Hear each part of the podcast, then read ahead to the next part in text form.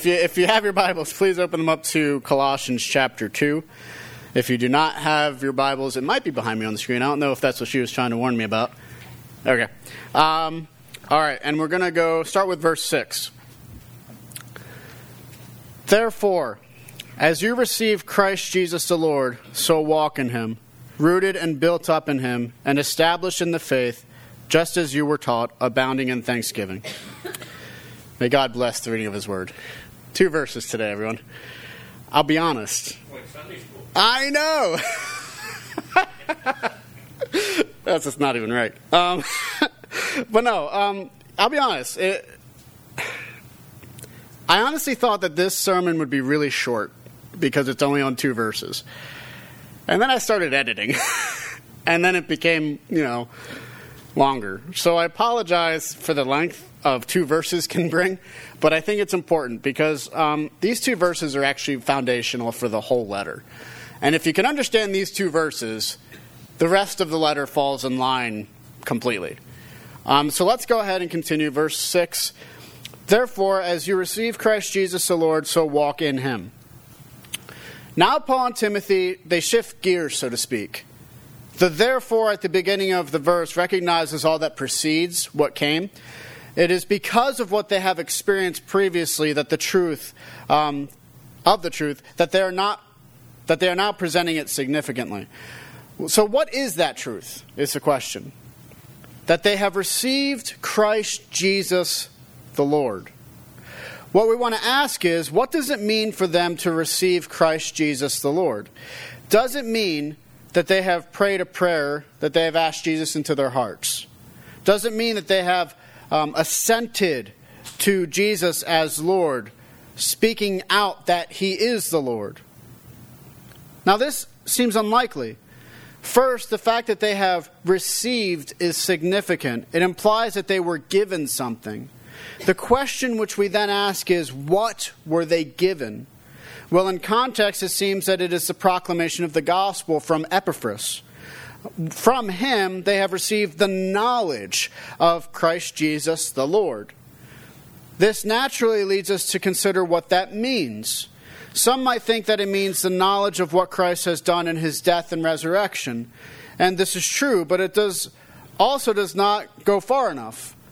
Paul and Timothy are similar in this sense to 1 John. There we find that belief in Jesus Christ as the Son of God is essential for the evidence of salvation.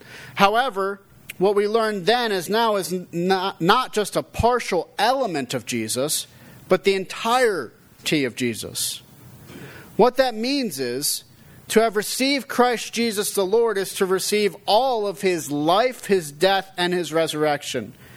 They have received the instruction which Christ called his apostles, which was that they were to make disciples of all nations, baptizing them in the name of the Father, the Son, and the Holy Spirit, but also teaching them all that he commanded. As such, that is what it means for them to have received Christ Jesus the Lord. It means receiving him as Lord, and further, receiving all of his identity, which includes his life his death, and his resurrection. This theological point concerning Christ leads to the applicable point, which is that they are told to walk with him or in him. Paul rarely goes far into theology without providing a logical application of the theology. In the case of Christ, receiving all of Christ means that they are able to walk with him, and that means further live according to him. They have received all of Jesus, and because of this, Paul and Timothy expect them to live according to him. Now, verse 7 rooted and built up in him, and established in the faith, just as you were taught, abounding in thanksgiving. Now, this idea is further established with verse 7 as we see. Paul uses a number of phrases in order to drive the point home. In particular, there's the horticulture element, uh, to be rooted represents a plan. In receiving Christ, Christ must be the one in whom they are rooted in. If they are to experience any growth, it will be because of their connection with Jesus. Yet Paul also talks of being built up in him. This imagery is an obvious is obvious one in that it points to the previous image. In the previous point, root implies planted, to be built up implies a building. In both senses, it reflects back on the idea of receiving Christ Jesus. They are to be built up in Him in their lives just as they are to be planted in Him. They are to be, as Jesus says in John, the branches attached to the tree or the vine. And elsewhere in Paul, they are to be the building of community which is founded upon Christ. Both of these elements are tied to the third phrase, which is that they are established in the faith. To be established fits well with the previous two statements. As for a building, it gives a sense of a firm foundation, and for being rooted, it is in good soil. That is the established sense of the faith. It is the faith in Christ which is the foundation piece of their lives. And being established in this faith in Christ allows them to be built up and rooted in Him. Now we go back to what we learned in verse 6 and how they had received Christ Jesus the Lord. As it is, they received Christ through teaching. This teaching was sound, it is true, it is faithful to the proclamation of the entirety of the gospel of the teachings of Christ and further the apostles. They are being reminded that they have received that which is good and that they should remain on the firm foundation which was laid, which is Christ. This faith, this foundation, these teachings should lead them ultimately to thanksgiving, to praise. When we consider all of the gospel, and when we remember all that Christ is that we've received, then it should cause in us great joy in this life and hearts filled with thankfulness over what God has accomplished through his Son. God has given to us the mystery. He has given his own image, now visible, that was once invisible, his own Son. Nothing short of gratefulness will suffice for what has been accomplished through his Son and all that that entails. All right. The main point of these two verses are to signal a turning point in the letter. Despite a longer than normal introduction, Paul and Timothy now close the opening section and open with the main body of the letter, which will deal with certain ramifications. Those ramifications are founded on these two verses, which stress that it is in Christ their foundation must be built. Believing in Christ as Lord, then, um, will lead to a changed life by definition. Thus, once this theological point is brought into focus, it allows the applicable teaching in their lives. And once that theological point is understood, it will naturally lead to thanksgiving. So I only have really one really long point from all this, and that's Christ Jesus the Lord. Within today's text, we receive the foundational point of the entire letter. As such, these two verses are placed here at this juncture in order for everything which comes after to be built upon, while at the same time not negating anything that came before. So, the significance of these two verses cannot be emphasized enough. For it is here that not only do uh, the Colossians find their own grounding for their foundation, but we find ours as well. Now, before we get into the foundational aspect which we find in today's text, there is something of crucial importance for us to bring forward. Oftentimes, within American Christianity, or even if you want to say Western Christianity, we can overemphasize some things while de emphasizing other things. Unfortunately, this has led to many false doctrines and many wrong beliefs which permeate the American church, especially. Now, I'll give an example of one which I could see arise from today's text. When Paul talks about receiving Christ Jesus the Lord, many of us might believe that that means a mental assent to Jesus being the Lord, or even more well known, believing Jesus in your heart. We tend to have this belief that if people pray a prayer and ask Jesus into their heart and accept Him as Lord, then they'll be saved. Now, before anyone starts throwing things at me, I'm not saying that these things aren't important. They are vastly important. The problem, however, is we often end with these for our assurances. What I mean is, we just ask people if they want to be saved. They say yes, and then we tell them to confess that Jesus is Lord and believe in their hearts. The problem with this is that very often the individual has no other concept of what it means to confess Jesus as Lord. All too often, the individual has not actually been taught anything more about Christ, has not received what it means for Christ Jesus the Lord. Because of this false understanding, there are many who have prayed a prayer and asked Jesus into their hearts without having any knowledge of what they're doing. There are many who claim Jesus as Lord but do not live in any way like he is actually the Lord because they have no knowledge of what it means to say, Christ Jesus the Lord. This is all because we have failed to actually identify what it means to receive Christ Jesus the Lord. So, what then does it mean to receive Christ Jesus the Lord? Well, it first means instruction. By the time of the letter written to the Colossians, there had been a tradition concerning Jesus.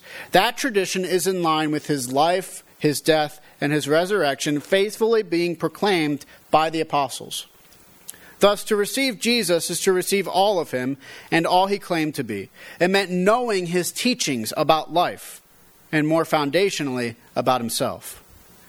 The apostles all understood that Jesus is the cornerstone of the faith. Once that cornerstone had been placed, it opened the doors for the rest of the building to be built up. Just as Christ himself said of himself being that cornerstone that we talked about last week, and further when he said that he is the vine and we are the branches. Um, as such, Christ is the focus. Without Christ, we would surely wither away. But if we remain attached to Christ, then we shall have and we shall bear good fruit. So it was that the main thrust of their teachings were primarily on doctrines, on theology, on Jesus Christ. Only after all of Christ had been proclaimed can there be really any real building so that is the first point that we need to understand when it comes to receiving Christ Jesus the Lord. That which they received is the historic Christian faith. It is the one which is grounded in the truth of Christ himself, his teachings to the disciples, which they taught to others faithfully. His life, his death, his resurrection, which the disciples then faithfully communicated to others. This is received every week when we hear the gospel, when we hear the word of God proclaimed to us. Sometimes people wonder why we meet every Sunday. I think for a lot of people, the idea of coming to church is focused entirely on the emotional appeal to be surrounded, to be moved, to feel alive. Yet, the most important aspect of Sunday mornings isn't that we uh, necessarily feel or what we feel, but what we learn about God. If we aren't learning about God on Sunday mornings and we aren't being taught the truth, then it is impossible for us to grow, and it is impossible for us to know transformative growth. As it is, when we do hear sound teaching, and we do hear sound preaching on Sundays, then we make ourselves available to receive what the Scriptures teach. It is in this way we find our growth. It is here that we become rooted, built up in, and established in the faith surrounded by others who are also being encouraged in the same way, being formed by the community, the church family, which we have around us. In order for us to be rooted, built up, and established, however, we must be taught. Teaching, communicating, is the primary way in which we receive that Christ Jesus is the Lord. It is by learning about Him, being taught about Him that we know Him more and more, and in this way, being able to love Him more and more, receiving more and more of Him in our lives.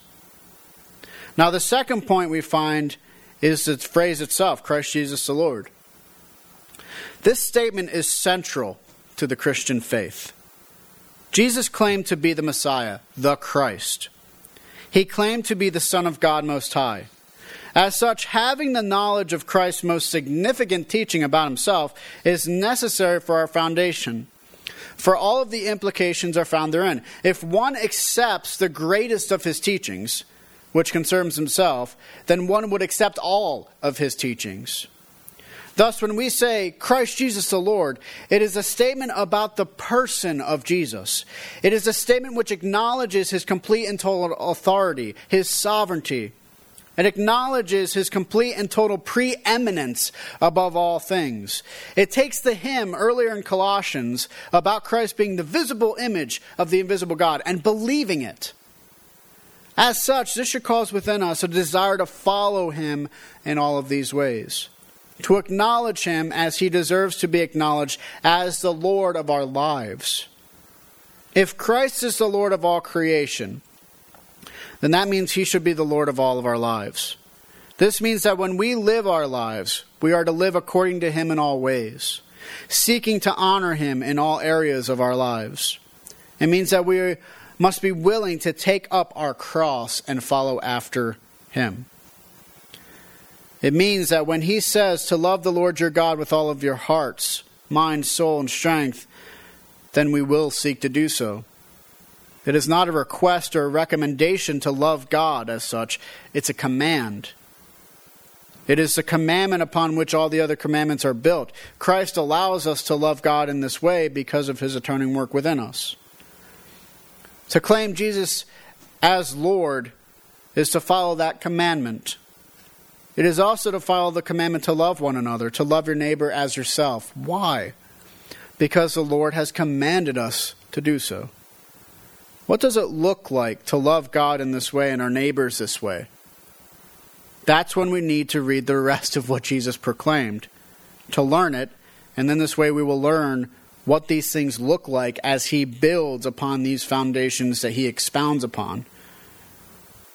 This leads to the third point in this and that is the relational aspect we find when we receive Christ.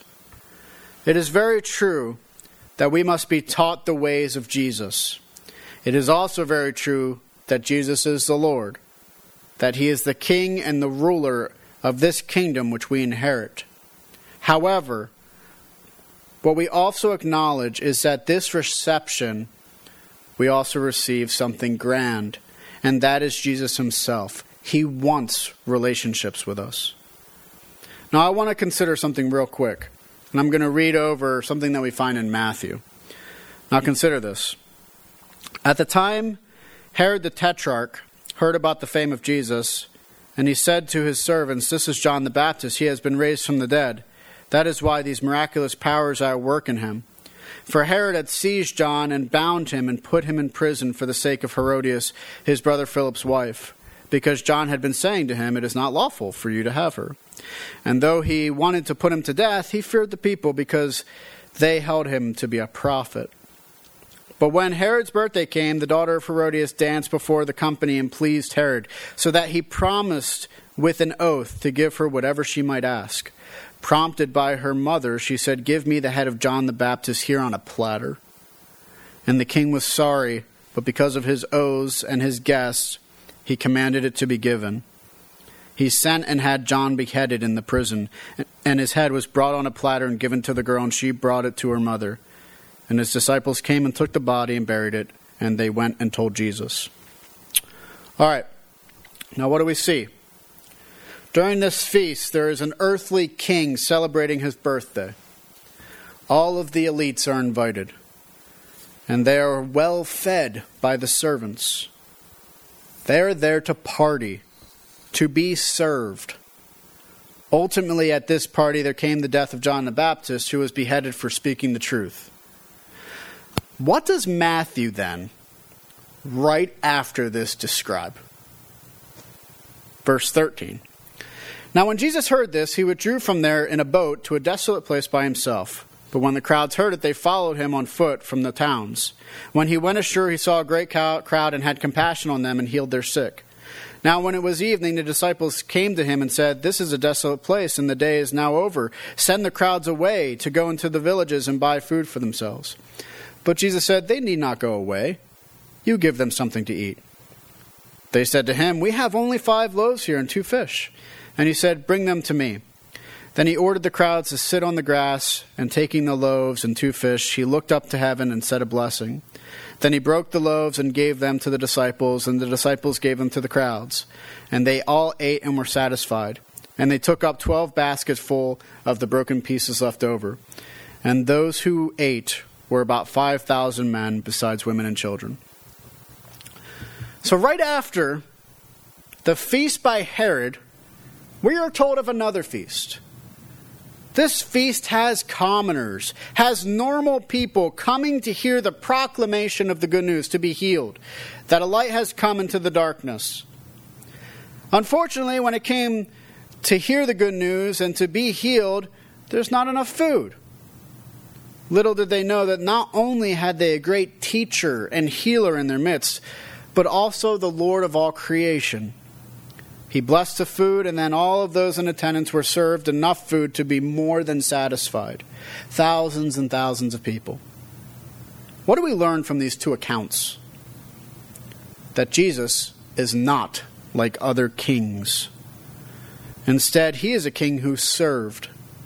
He served these thousands upon thousands. Not only did he serve, but so did his disciples, serving others.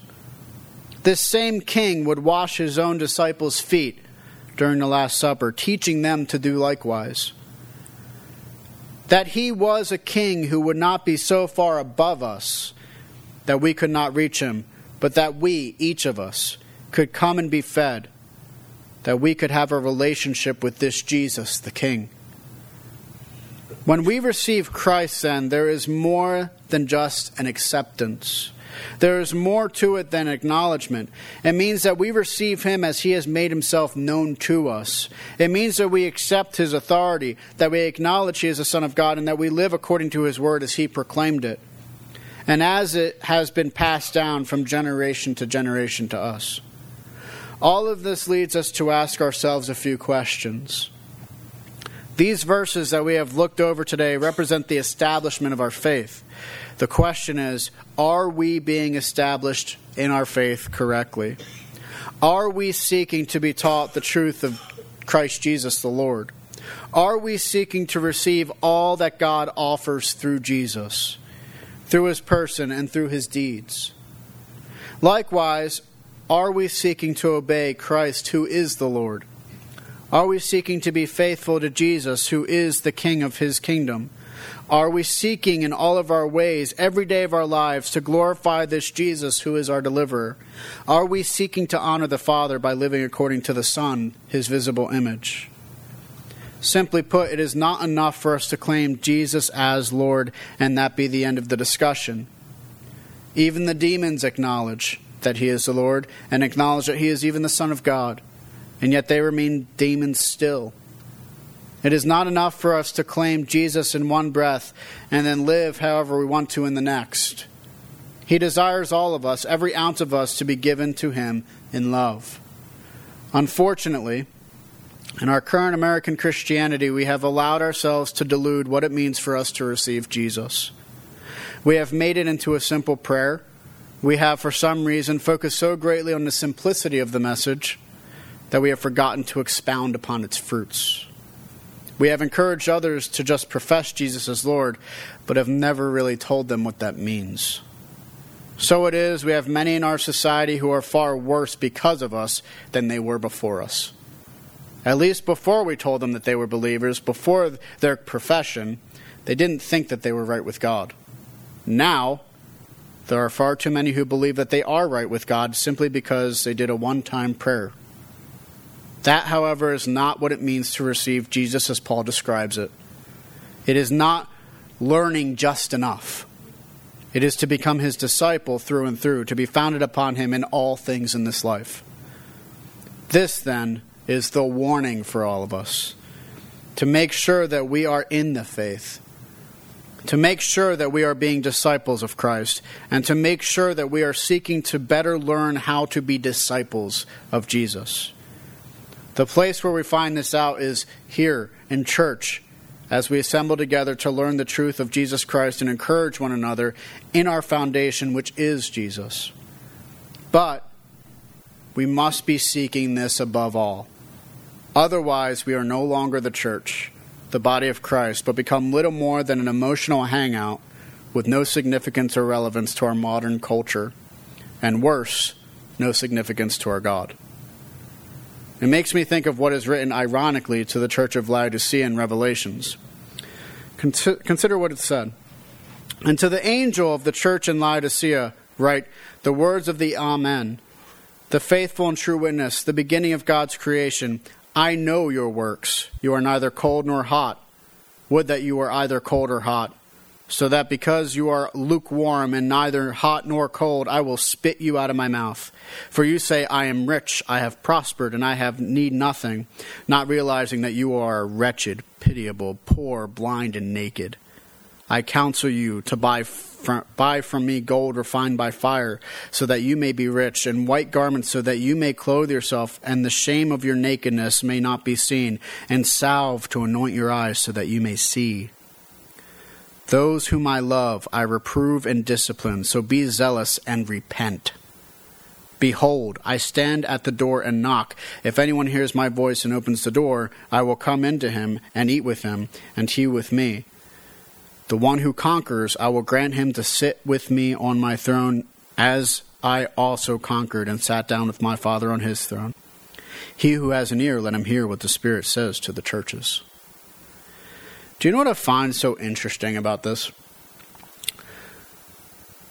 While the letter that we're going over right now was written to the Colossians, Paul has already spoken of the church in Laodicea within the letter we hear in. Interestingly enough, they ended up losing their way. Instead of seeking Christ, the true richness that comes from Him, they got lost seeking other forms of riches worldly wealth and wisdom.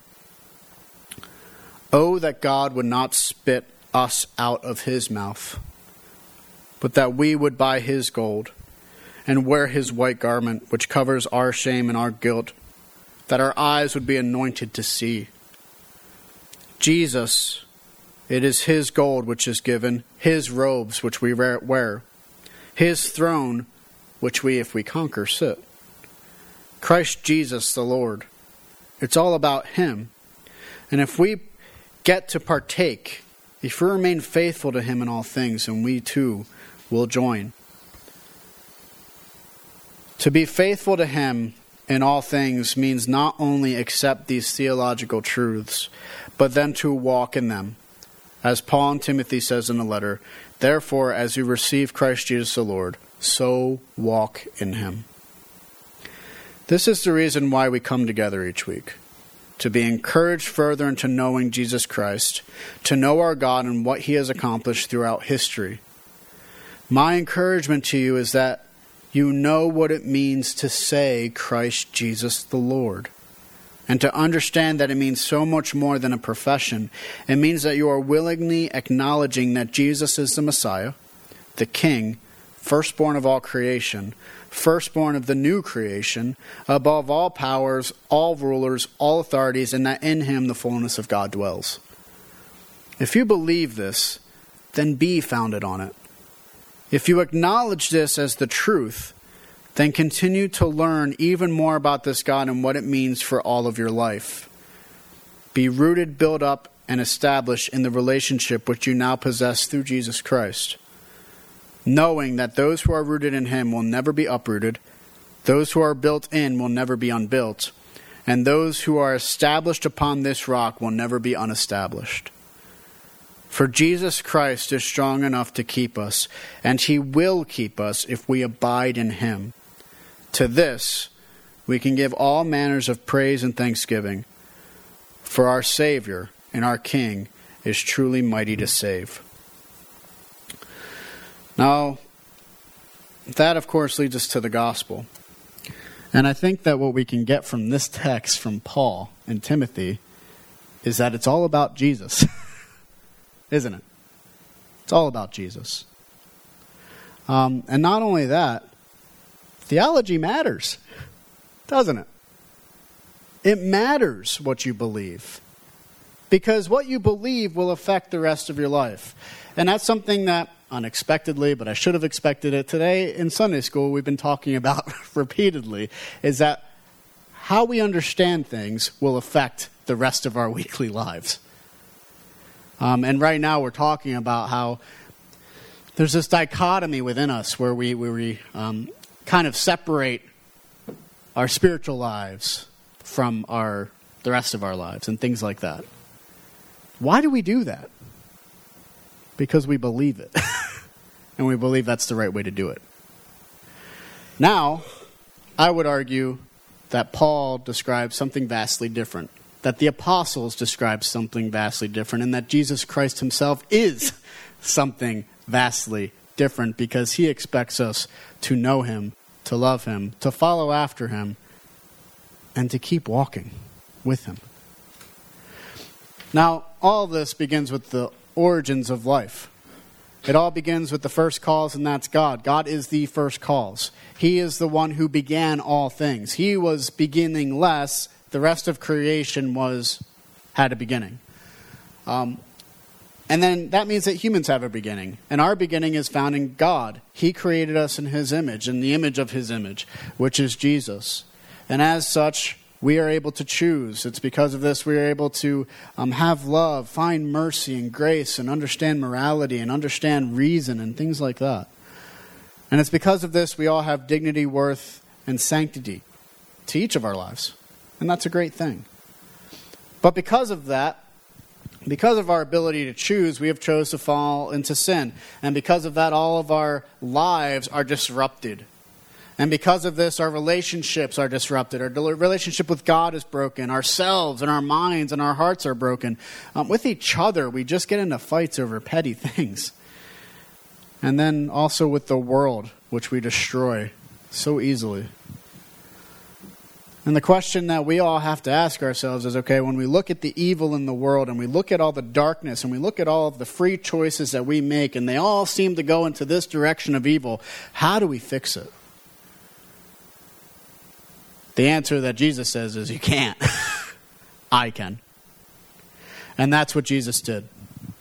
Redemption comes in all of these areas of our lives when we find Jesus and when we look and we see all of who Jesus is and we take into account all of his life, his death, and his resurrection, and we believe it. That we have faith in Jesus, the one who has atoned us, and understanding what it means to be atoned. To have faith in Jesus and to understand that the redemption that he brings is a full and complete and total redemption of who we are. That your whole being is redeemed. So that when you go out and you paint a picture, you can do it unto the glory of God. So that when you love your spouse or your grandchildren, you can do it for the glory of God. All things. When you study the scriptures, you can do it for the glory of God. When you study other books, you can do it for the glory of God. When you just have fun, you can do it for the glory of God. The redemption is a wonderful thing because through Christ Jesus and the knowledge that we gain through him, we can be redeemed, and that redemption will bring a change in our life so that we will walk with him in repentance and faith. Now, the end result what happens to those who do repent and have faith in Jesus? They enter into glory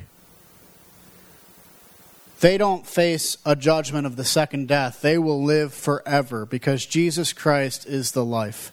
And we have life if we are in Him. There is hope for humanity. There is hope in the darkness. It's found in Jesus. So, as we consider all that we read in Colossians and as we consider the foundational elements of our faith, let's not forget it, but let's continue to be built up in it. Let's continue to have all of us be renewed by what Jesus has done. Because that's what we're called to.